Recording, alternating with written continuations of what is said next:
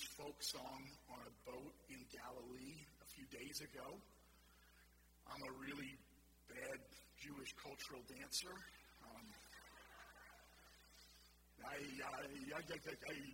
yeah. It's good to be home. Good to be back with you. You have your scriptures. Would you turn with me back to the brief letter of Titus? Uh, Lord willing, this week and next week we'll conclude our, uh, our study in this epistle. And I hope there's been something for you. It's about body life. It's about the way that we relate to one another. Uh, in chapter 1, just to refresh your mind, Paul writes this letter to this pastor, Titus. Titus is in a difficult place, doing difficult ministry. And in chapter 1, he, he really deals with the issue of the church and our relationship with one another. In chapter 2, he deals with the issue of the home. And certainly there was something, I hope, in that for you. And then in chapter 3, he really deals with the wider ripple effect on ministry before the watching world. And we find ourselves really, uh, you'll, you can imagine that the Apostle Paul, as God carries him along on the river of inspiration, that he is summarizing, that he's cinching together the truth that he has been sharing can almost see him circling the airport looking for a place that he will put this letter down. And as he does it this morning in the verses before us, he gives us some summary thoughts that help us so greatly, serve us so well, remind us of our pilgrimage and our journey together as people of God. And we pick it up in verse 11 of chapter 3, and we read through to verse, um, I'm sorry, verse 8 through to verse 11. Here's what we read in God's Word. This is a faithful saying, and these things, right away, these things, you're wondering what these things are. If you read back to verse 7, it's this hope of eternal life, it's this gospel truth. These things, he says, I want you to affirm constantly that those who have believed in God should be careful to maintain good works. These things are good and profitable to men. But, word of contrast, verse 9, but avoid foolish disputes, genealogies, contentions, and strivings about the law, for they are unprofitable and useless. Strong language in verse 10. Reject a divisive man after the first and second admonition, knowing that such a person is warped and sinning, being self condemned. This is God's word. Let's pray. Father, come now and help us. Help me to be a blessing to your people. Deal with us, Lord. Here we are in this new year, and we're as needy as we were last year, maybe just a less needier. Father, help us to live out the gospel. Meet us uniquely in our weaknesses, whether it's emotional or physical or financial or spiritual. Father, come and meet us in our need. Come and be our Father. Father, we don't want to just know things about you. We want you to reveal yourself to us. We would pray, Lord God, show us your glory. We don't want 2018 to be what 2017 was. So come, Lord God, and show us your glory. We plead for that reach your people uniquely and intimately in a way that we never could. And we ask all of this in the strong name of Jesus Christ. Amen. Last week I attended a wedding in Jerusalem at Christ Church. It is the oldest Protestant church in the Middle East. It's just inside the Jaffa Gate. Um, it was a precious spectacle. I very much enjoyed it. After the vows, the couple were drawn together in an embrace. You know how it goes, right? Um, that you may now kiss the bride. And it was a delight to see the kissing of the bride, to see the embrace. I was reminded of Ecclesiastes chapter 3 and verse 5 that says this There is a time to embrace and a time to refrain from embracing. And as members of Christ's church, there are truths that we are to embrace, hold on to, cling to. with great ferocity if need be. And there are things that we should refrain from embracing. We should run from. We should hold at arm's length. There is falsehood that we hold away from us by the grace of God. The verses before us in Titus chapter 3 remind us of our testimony in this world. And certainly we know it, don't we? We know that we live in a broken world. And it's broken on so many different levels politically, economically, religiously, culturally, racially, domestically. We know that we live in a fragmented world amongst fragmented people. Change the analogy crooked people who live in a crooked house. We know that. And yet, gloriously, God is displaying his love. Because what all the king's horses and all the king's men couldn't do, God puts us back together again. We know we've had a great fall, and yet gloriously, God is the God of second chances and restoration. And we live out that truth. We live out that glorious redemption story. No, I'm not what I should be, but praise God, I'm not what I used to be. Praise God, He's changing me and making me more and more of what I should be. And we understand from Titus that God is determined that the people of God would display this redemptive tale, this story of rescue. We've been ransomed from the fall. We know, as Luther says, that in this world with devils filled should threaten to undo us. We will not fear, for God has willed his truth to triumph through us. We know that there is this trauma that is a part of our experience, our journey, and our pilgrimage. We also know this glorious responsibility that as He knits us together to display that knitting together before the watching world. God demonstrates at the glorious level terrain at the cross the ability to make ugly things brand new, to take things that are broken and put them back together. Now, let me remind you of the setting of Titus. Titus has this unique ability to navigate chaotic settings with a kind of tenderness and toughness. We first see his ministry in Corinth, which is a serious fixer upper, if you will. And God uses this man to navigate this difficult church setting, and he does so with great aplomb. He does so with great grace and great mercy. Now he's been left behind on the Isle of Crete. And there is some serious dysfunction here. But God uses Titus and Paul's ministry to Titus to put things in order, to set bones, to skillfully apply the scalpel of truth where there needs to be the cauterization of dangerous, cancerous cells. And Paul is tightening up his load here, first to the church in one, to the home in two, and now finally to the watching world in chapter three. And I have just two points, two markers, two signposts in our journey through the text this morning. We might say it this way from verse 8 God says through Paul to Titus this embrace good works in the world. The calling of God upon our lives as pilgrims operating from this base of operation here in Westerlo, New York is embrace good works in the world. And it almost sounds simplistic, doesn't it? Paul says, This is a faithful saying, and these things I want you to affirm constantly. Titus, I'm sending you into this chaotic environment, and I want you to affirm constantly these truths. I want you to embrace good works in the world.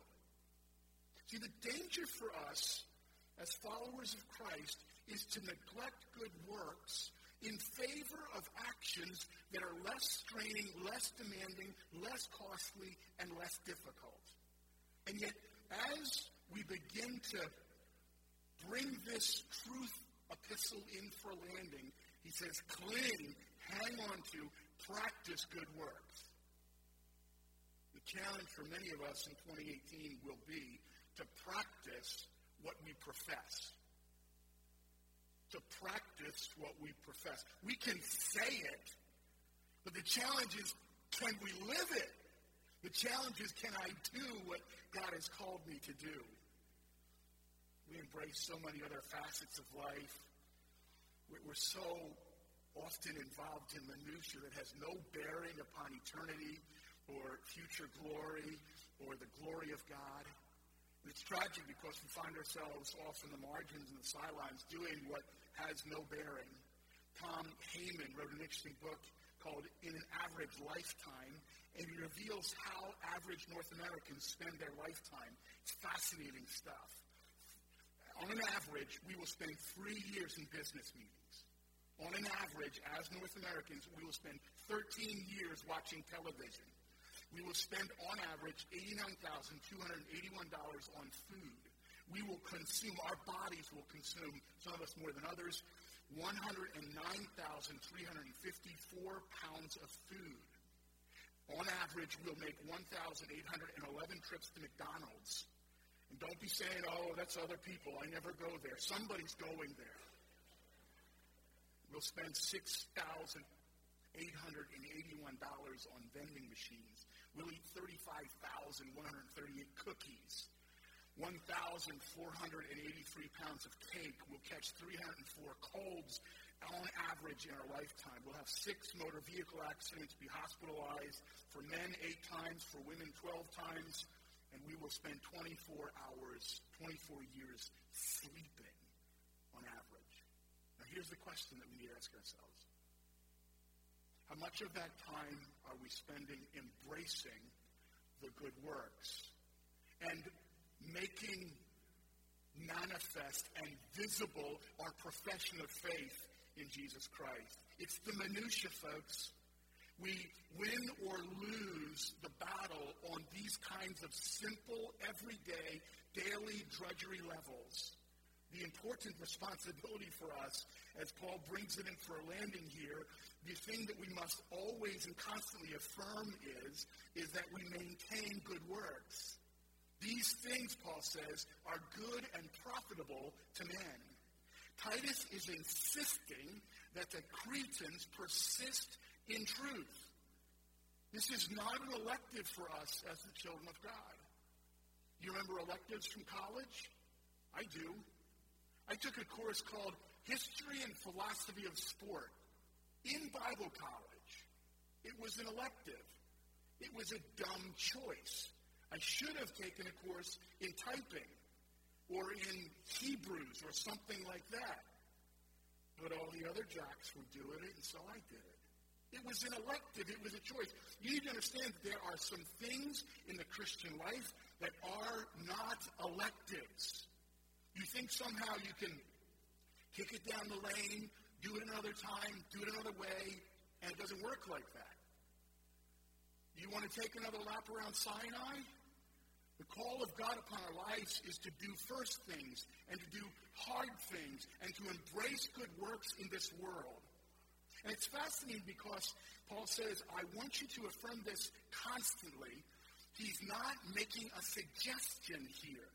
He's not expressing a mere desire here. He is insisting.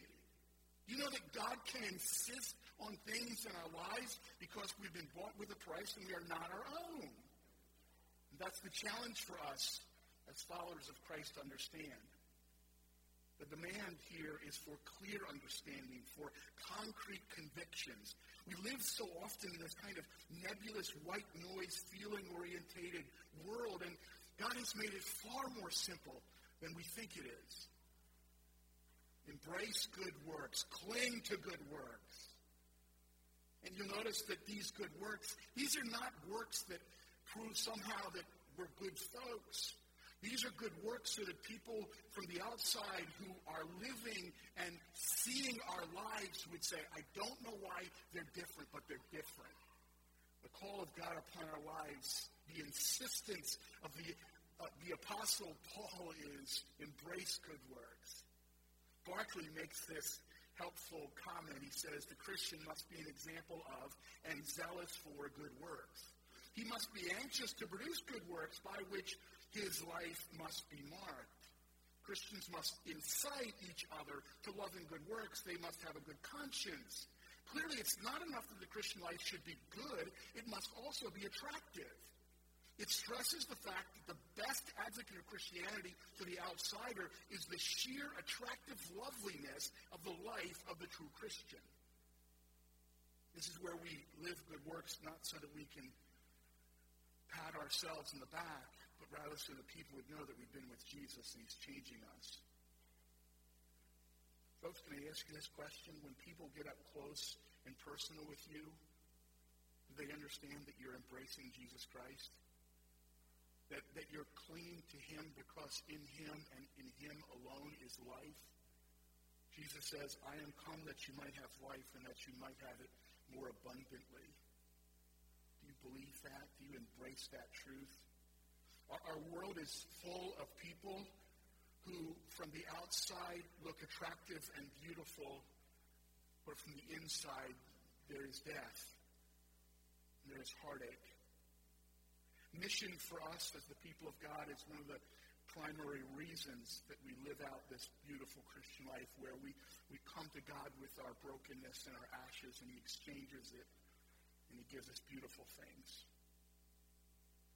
Embrace the life of Christ in 2018. Exude the life of Christ. Illustrate the life of Christ. Illumine the life of Christ. You say, well, there's nothing really that beautiful in me, and I would agree with you, there isn't. But if Christ is in you, there's something beautiful there.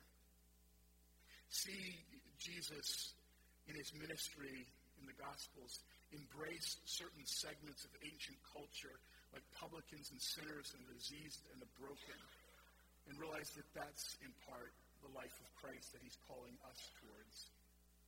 For those, however, who refuse to be honest and refuse to remove their masks, he weighs them and finds them wanting. It reminds me of that phrase from Daniel chapter 5 when Belshazzar's having the feast and a hand appears on the wall and it writes out these words, Mene, mene, tekel, upharsin. You've been weighed in the balances and found wanting. Maybe, just maybe, you're sitting here this morning, you've been weighed in the balances and found wanting. Because you've not been embracing the life of Christ. the challenge for us as God's people is to embrace the life of Christ, to live it out with a kind of glorious boldness and joy-filled brokenness. So we notice, first of all, this signpost, embrace good works in the world. Secondly, and finally this, refrain from embracing those who are contentious and rebellious. It's a strong word. This is a serious word that we read in verse 9 but avoid foolish disputes. Titus, Paul says, Titus, avoid foolish disputes, genealogies, contentions, and strivings about the law, for they are unprofitable and useless. And then it goes on, if that wasn't bad enough, in verse 10, reject the divisive man after the first and second admonition. So there is a process here where you're trying to get someone's attention, but it does not go on indefinitely. Verse 11, knowing that such a person is warped in sinning, being self-condemned. Avoid foolish questions. This is a key pastoral component. When it comes to shepherding people, there is a part of that in which we say, I love you, I want to share truth with you, but I will not go on ad infinitum, ad nauseum forever, dealing with things that, frankly, I don't think you ever want to learn. You realize there are people who are always learning and never able to come to a knowledge of truth? That's disturbing. Hebrews 6 is a frightening passage for me. But it's the truth of God's Word. And so Paul lays it out to Titus and he says, hey man, don't waste your time with folks who are running away from God. Don't waste your time with people who don't want to know and don't want to learn. There are some ridiculous controversies out there. There are some divisive discussions out there. And be careful of investing too much of yourself in them.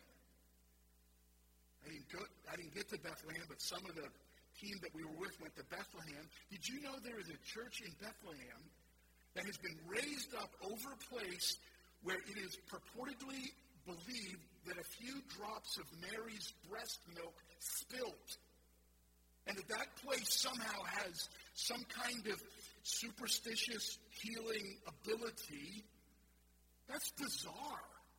That's bizarre. And those kinds of superstitions exist all around our world. And so for us, the people of God, to commit ourselves to knowing everything about everything and trying to uh, unscrew the inscrutable, it doesn't make sense and it doesn't square with God's Word. God's Word pat- patently declares that He resists the proud. The language here is that He actually holds them at arm's length we're very fond of saying, if God be for us, who can be against us? But think with me of the, the converse. If God be against us, who can be for us? There are people that have set themselves in array against a holy and righteous God, and they loathe the gospel. They loathe God. They're always learning and never able to come to a knowledge of the truth. And Paul says to Titus, Your ministry on Crete, setting broken bones, putting things in order, dealing with this very difficult society. Hey, man, don't waste your time with some of these folks.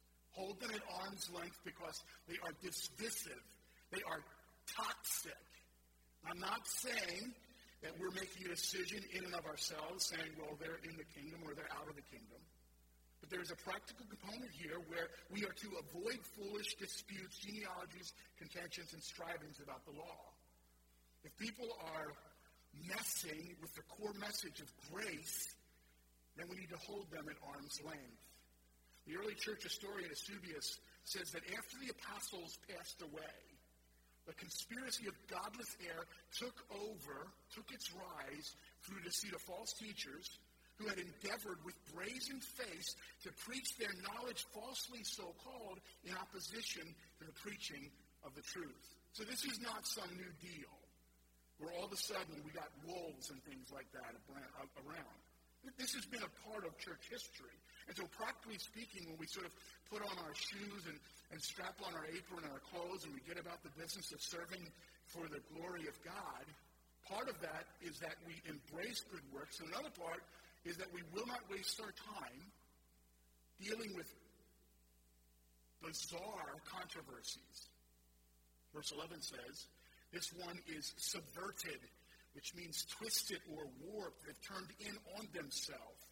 This is a medical term that describes an ankle that has been sprained, it's been wrongly aligned, it's out of kilter. They've condemned themselves, they've become self condemned.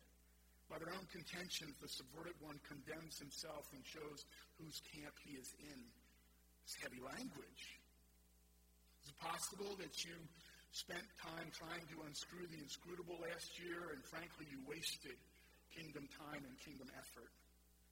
Believers are to reject contentious people who want to divide the body of Christ. Now, this does not mean that we're not loving on God's people. We're not dealing with one of those prickles and stings. This is something, this is something far more graphic. This is something far more dangerous. This is a perversion of the truth of the gospel. And so refrain from embracing those who are contentious and rebellious.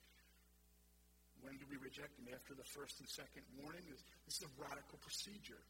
It's proof of its very seriousness. Hiebert makes this statement. I, I, I find it's helpful I think it does a good job of adding a capstone to the passage this morning. His stubborn refusal of admonition would assure Titus that this man is warped. The perfect tense marked him as being in a state of perversion, twisted and turned out and wholly out of touch with truth. The passive voice seems to point to the satanic agency behind his condition. Sinful represents a present tense verb. He is sinning. He's deliberately missing the divine standard by which persistent refusal to receive, by his persistent refusal to receive correction. It reveals an inner moral condition of being self-condemned. He, he knows that in his deliberate refusal to abandon his self-chosen views, he's, he's wrong and he stands condemned by his own better judgment, end quote. I know that that's wordy, but you, you realize from that that this is a process. This is someone who's turned in upon themselves. And Titus, who's so tender and so tough, who's got this thick skin and this soft heart, He says, watch out. Hold it arm's length. Don't embrace someone like this. There are people to be loved and cared for. There are people whom we cling to, we embrace, we cry over, we passionately pursue. And there are others that we don't do that to. Truth, we know, sets people free. Error puts them into bondage. Truth is to be embraced, and error for the people of God is to be avoided. There are good works that are to be a part of our witness and our testimony, and they will not shine through if we're always confused and divided in our thinking and our mind.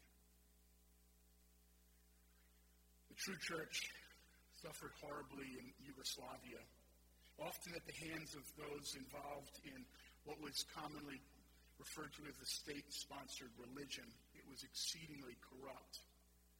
One day, an evangelist by the name of Jakov arrived in a certain village, and he commiserated with an elderly man named Zimmerman about some of the tragedies that had been experienced. Jakov began to talk about the love of Christ, and Zimmerman abruptly interrupted him and told him that he wanted nothing to do with Christianity. He reminded Jakov of the dreadful history of the church in his town. There was a history of plundering and exploiting and killing innocent people. Zimmerman said, My own nephew was killed by them. He was angry. He rebuffed any effort that Jakov had to speak of Jesus Christ. Zimmerman said, they wear those elaborate coats and caps and crosses, he said, signifying a heavenly commission, but their evil designs and lives I cannot ignore. Jakov, looking for an occasion to get Zimmerman to think, wanted to change his line of thinking, he said this to him. He said, Zimmerman, can I ask you a question? Suppose I were to steal your coat and put it on and break into a bank. Suppose further that the police sighted me running in a distance but could not catch up with me. One clue, however, was that they recognized your code. What would you say if they came to your house and accused you of breaking into a bank? Zimmerman said, I would deny it. Jakov said, Yes, but I saw your coat. Well, the analogy annoyed Zimmerman, and he ordered Jakov to leave his home. Jakov was not finished with his ministry. He continued to return to the village periodically just to prevent, to befriend Zimmerman, to encourage him, and share the love of Christ with him. He persevered. Finally, one day, Zimmerman asked, How does one become a Christian? And Jakov taught him the simple steps of repentance from sin and trusting in the finished work of Jesus Christ, gently pointing him to the shepherd of his soul. Zimmerman bent his knee on the soil, and with his head bowed, he surrendered his life to Jesus Christ. And as he rose to his feet, wiping away his tears, he embraced Jakov and he said, Thank you for being in my life. And then he pointed to the heavens and he whispered, You wear his coat well. That's the challenge for us in 2018. To wear his coat well. To embrace the gospel, for sure. To understand the gospel, absolutely. Oh, but to live out the gospel. To live out the gospel. To embrace good works. And to refrain from embracing those things that only confuse and only divide. Father God, thank you for our time in your word. Not a super encouraging passage, Lord. Deals with my heart. Time wasted, time spent doing silly minutia that does not matter. Oh, Lord God, superintend our hearts and our minds. Help us to think thoughts of you that are worthy of you. Father, I pray for those that might be here and way off track, wasting time, effort, and energy in things that don't matter, spending money we don't have on things we don't need to impress people we don't like. Lord God, help us. Clean us, sanctify us, change us. Show your glory to us, Lord. Help us to walk before you in honesty and integrity. Help us to live out the gospel, Lord. We can't do this without you. Father, even now as we go to the table, pray that it be a cleansing time, glorious time of remembrance. That, Lord, you have given to us a cloak of righteousness.